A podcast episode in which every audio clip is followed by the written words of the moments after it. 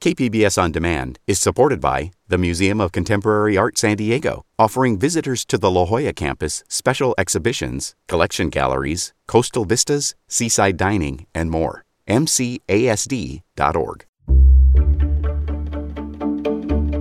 Good morning. I'm Annika Colbert. It's Thursday, January 14th.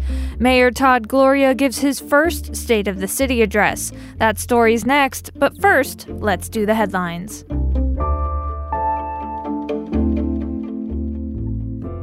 San Diego County public health officials reported more than 3,200 new coronavirus cases on Wednesday and 54 additional deaths. The state of California today authorized immediate access to COVID 19 vaccines for all residents aged 65 and older. That's following new guidance from the federal government.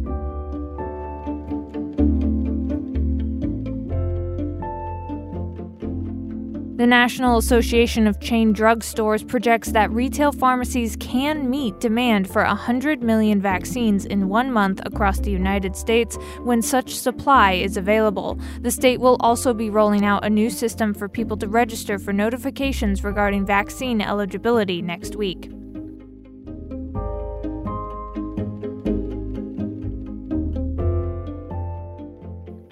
On Wednesday, the San Diego Foundation pledged $300,000 in COVID 19 relief funding for small businesses in Black, Latino, and Asian communities.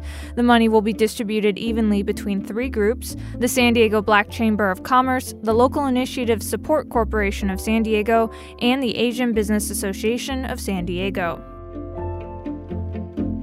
From KPBS, you're listening to San Diego News Now. Stay with me for more of the local news you need.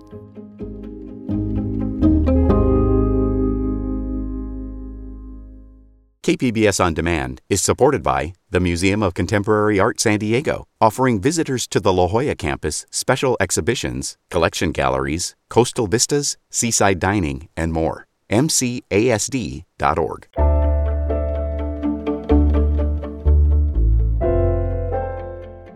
The pandemic, homelessness, social equity, budget deficits, and climate change were top of mind in San Diego Mayor Todd Gloria's first ever State of the City address. The speech was jam packed, full of proposals for tackling the various issues he laid out. He spoke at the library at San Ysidro. Here are some of the highlights. My first executive order was to protect our hospital system and save lives. We need to hold accountable those who choose to blatantly and egregiously defy public health orders. The arrival of vaccines has given great hope. But the reality is that it's going to be months before we can possibly let our guards down. Behind the ribbon cuttings and news conferences, the city faced structural budget deficits. I've inherited a budget deficit that exceeds $150 million and will require difficult decisions to preserve neighborhood services. That hole in our budget is greater than what it takes. So I am pledging a renewed focus on housing first solutions for our city. That means creating permanent supportive housing with wraparound services for people who are unsheltered.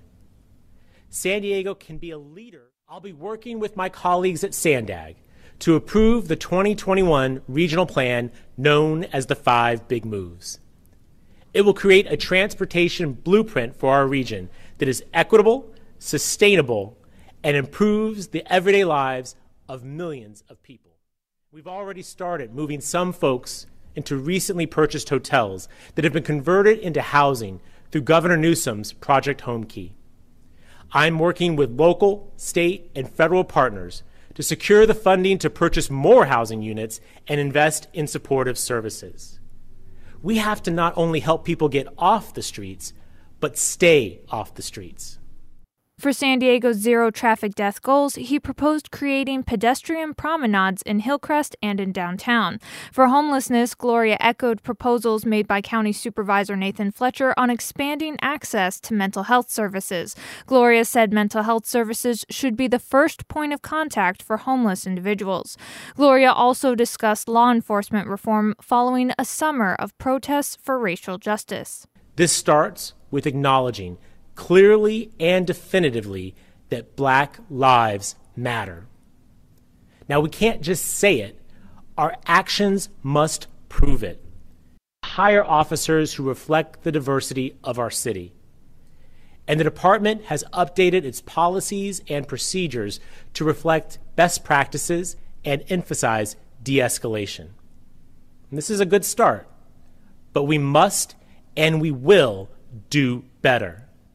Gloria promised to work closely with the San Diego Police Department. Gloria also committed to building an Office of Race and Equity at City Hall with support from Councilmember Monica Montgomery and social justice leaders. Gloria says he'll be creating a climate equity fund for sustainability projects in vulnerable communities. You can find the full 30 minute version of Todd Gloria's speech at KPBS's YouTube channel or on our website at kpbs.org. San Diego's congressional representatives were on Capitol Hill on Wednesday making their cases for or against the impeachment of President Donald Trump.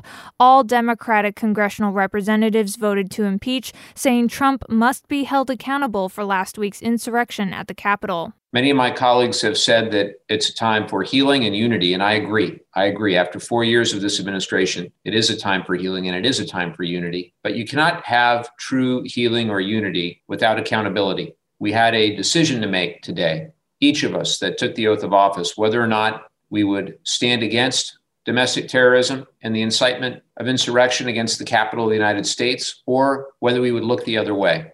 That was 49th District Representative Mike Levin.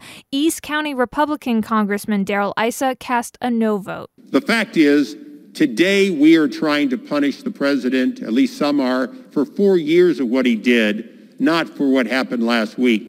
20,000 National Guard troops have since been deployed to protect the Capitol ahead of next week's inauguration ceremony. Congressman Scott Peters had this to say about the security situation in D.C. Well, it's heavily armed now, and a perimeter fence is being built that's supposedly uh, not scalable, according to the law enforcement. I know that the thing that, uh, that we would look forward to is that the Secret Service is in charge of the uh, of this national security event, the inauguration, not the Capitol Police. Capitol Police really failed us. Uh, you know, the United States Capitol has to be one of the most prominent terrorist uh, targets in the world. And the notion that a mob of civilians could overrun our police force uh, and do that kind of damage uh, and desecrate the Capitol and threaten lawmakers and our staffs is really outrageous. Uh, and I do think part of it is that we didn't get federal help quick enough, and we didn't get a, we didn't get help from President Trump. I'm sure that's part of it, but there was a big failure. I think that going forward, we know that um, that we do have uh, a number of, of troops already on the ground. They'll be there. We're starting the, the event today for security purposes. They'll be there through the inauguration. We also know that um, that the security, the Secret Service is in charge, and that people will be focused on this. So uh, I think it's it's a shame to have it be so armed. The, one of the great things about the Capitol has been that you could walk in there, any member of the public could walk in there and go knock on the door of his or her representative. Uh, that's going to be restricted now. It certainly won't be the case uh, over the inauguration, but I hope we can get back to some semblance of normal uh, because this is the people's government um, and um, uh, we want it to be accessible to the people.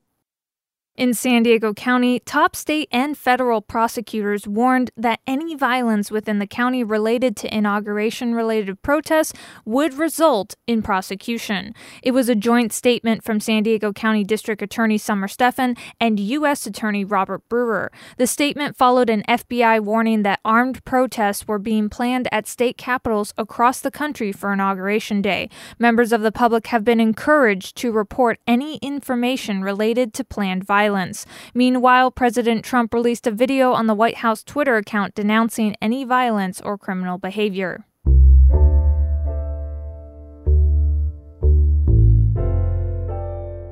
This week, Uber and Lyft drivers, along with labor unions, filed a lawsuit in California's Supreme Court challenging the constitutionality of Proposition 22, which allows some gig companies to not give drivers the same benefits as employees. KPBS reporter Max Rivlin Nadler says delivery drivers here in San Diego are already feeling its impacts. Last month, delivery drivers at a Vons in San Diego were called in for a meeting with managers. These drivers had been working serious hours during the pandemic, delivering groceries in refrigerated trucks to older people and people with kids stuck at home. The drivers thought maybe they were getting a bonus or a raise after a difficult year. Instead, they were told their jobs were being eliminated and that they were going to be replaced by third party gig workers at the end of February. One of those workers was 27 year old Matthew, who did not want his full name or his voice used in this story because he's still employed by Vons, which is owned by Albertsons. Matthew told us he struggled to tell his mom and disabled father for a few days that the person who had been supporting the household would be laid off in the middle of a pandemic. Orly Lobel is a labor law professor at the University of San Diego. It's clearly a monetary incentive. In the end, all of these corporations are acting out of bottom line cost cutting. And I, I think what's happening is that Albertsons has uh, decided that a deal with, I believe, Grubhub will be more efficient in, in terms of their liabilities um, and in terms of their costs of delivery. She said businesses like grocery stores are now emboldened to use gig workers after the passage of Proposition 22, which was passed by nearly 60% of California voters in November after gig economy companies spent over $200 million supporting it. The proposition provided a carve out from several state court rulings and a new state law that made companies like Uber, Lyft, or DoorDash hire many of the people that found full time work through their apps. Instead, transportation based companies are now exempted from having to do that, saving them millions of dollars if they had to fully employ or deem their delivery people employees, it would increase costs in such a way that they would maybe fold and, and leave California. That was their claim. But Albertsons contends Prop 22 had nothing to do with the changes it had made to its business model. In a statement, it told KPBS that the decision would allow the company to compete in the growing home delivery market more effectively. Lobel thinks it's irrelevant whether Albertsons chalks up the change to Prop 22, because the whole industry is now embracing the model. With delivery, there is an efficiency argument where the same person who's working through this gig is then serving both restaurants and delivering from different grocery stores. And in this way, they can divide their hours and their time and their human energy into many more tasks that they're they're filling throughout the day. Advocates for Prop 22 say for delivery and transportation services, it provides flexibility for workers who might not be looking for a full time job or want to make their own schedules. But union leaders like the United Food and Commercial Workers Local 135 chief Todd Walters thinks this will just lead to the erasure of good paying jobs every employer in the state of California is looking at this and drooling over this because these app based drivers, the companies are not paying unemployment, they're not paying disability, they're not paying Social Security, they're not paying the taxes. The, the independent contractor pays for that. You look at how much right now we rely on unemployment and state disability because of COVID. Imagine the more companies that go to independent contractors, those those social networks are going to get hit really hard. Matthew, the Vons driver, was making $18 an hour over two years on the job. Vons did offer to reassign him to a fulfillment center in Irvine. He says he won't be taking them up on that and couldn't understand why the company was letting him go at a time when its profits have been shooting up. He says that with 13 deliveries a day, he hasn't had time to think about what he'll do when he becomes unemployed, when the country will still be in the midst of a financially punishing pandemic. That story from KPBS reporter Max Rivlin Nadler. And coming up, a few weeks ago, KPBS brought you the data of coronavirus community outbreaks per zip code. Well, what happened with that data and what's to come? That's up next, just after this break.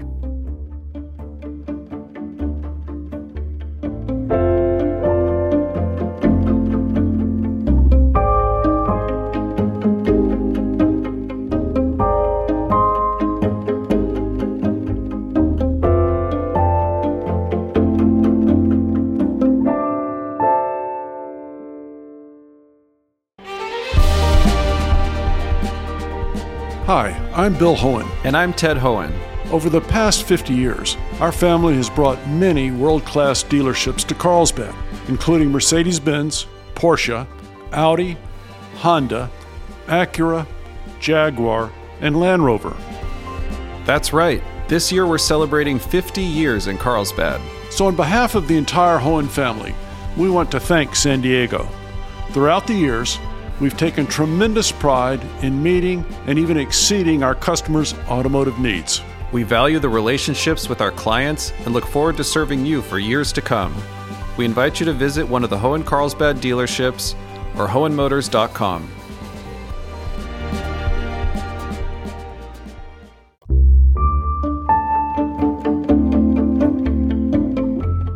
About a month ago, KPBS brought you the story about where COVID 19 outbreaks have occurred with a breakdown per zip code and establishment. That information was not available to the public until KPBS published it. Now, a lot has changed in a month, and joining me now to talk about that story and what happens next is KPBS investigative reporter Claire Trageser. Claire, welcome to the podcast. Thank you.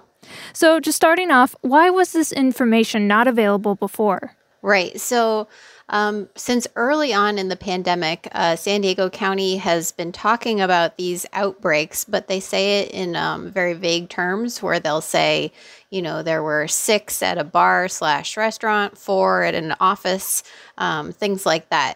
And KPBS, along with other news outlets, uh, Voice of San Diego and the San Diego Union Tribune, have for a long time been asking for more specifics, um, it's one of the biggest questions that we get from readers and listeners and viewers is uh, to know more about about where these outbreaks are happening. And the county has man- maintained that um, that they don't really need to provide more specifics um, because they do contact tracing. And so, if you were in a place and exposed to someone who had COVID, they would be calling you, um, and so they don't need to publish uh, more specific information.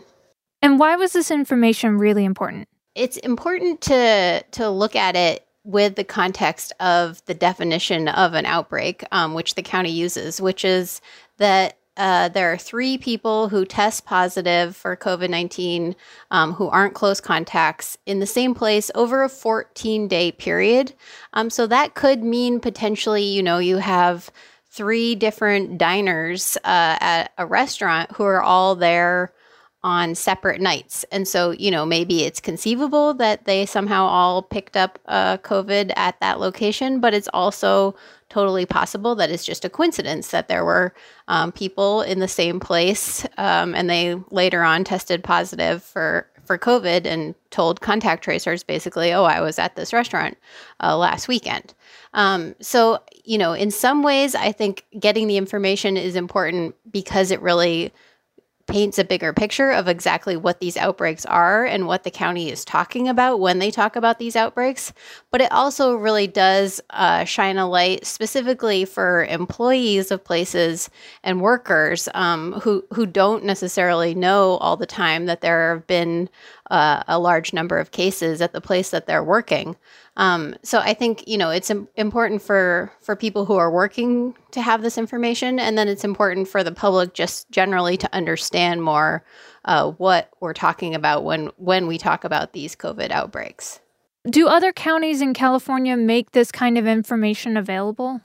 Well, yes. Uh, LA County, um, they provide a lot of basically what we have provided through KPBS, but they just do it publicly um, up on the county website. They say the date of um, outbreaks, uh, the location, the business name, and even more importantly, I would say they break down whether it's um, employees or customers, um, which the county doesn't really specifically track. San Diego County doesn't specifically track that information.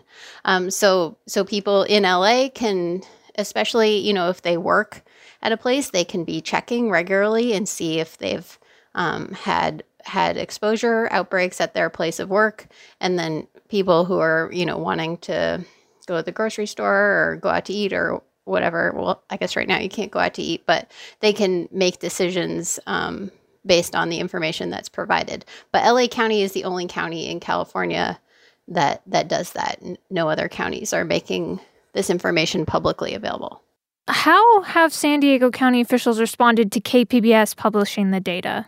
Well, we reached out to them um, multiple times uh, through a county spokesman and didn't get any. Uh, they refused to to comment um, we obviously let them know before the story was published um, what we had and wanted to talk to them about it, and they they refused that. Um, San Diego County Supervisor uh, Greg Cox did send a letter to uh, KPBS's general manager Tom Karlo asking us not to publish the information, but um, that wasn't through the reporters on the story. That was to uh, to our general manager, and we obviously um, declined to listen to that letter. So, how will KPBS continue to track where COVID nineteen outbreaks are occurring? What what's next for this project?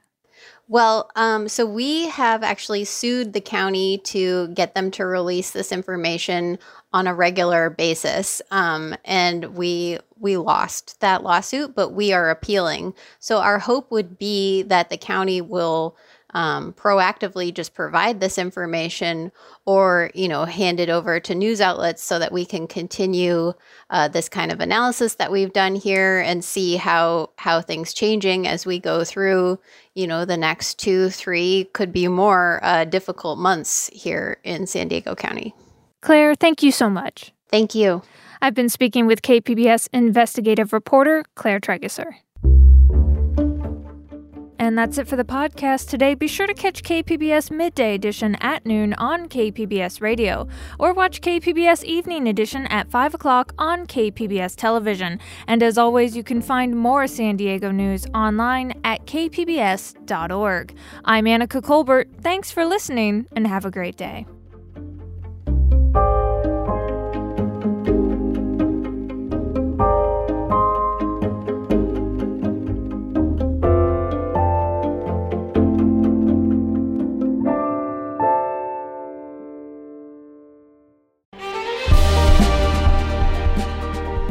Hi, I'm Bill Hoehn. And I'm Ted Hoehn.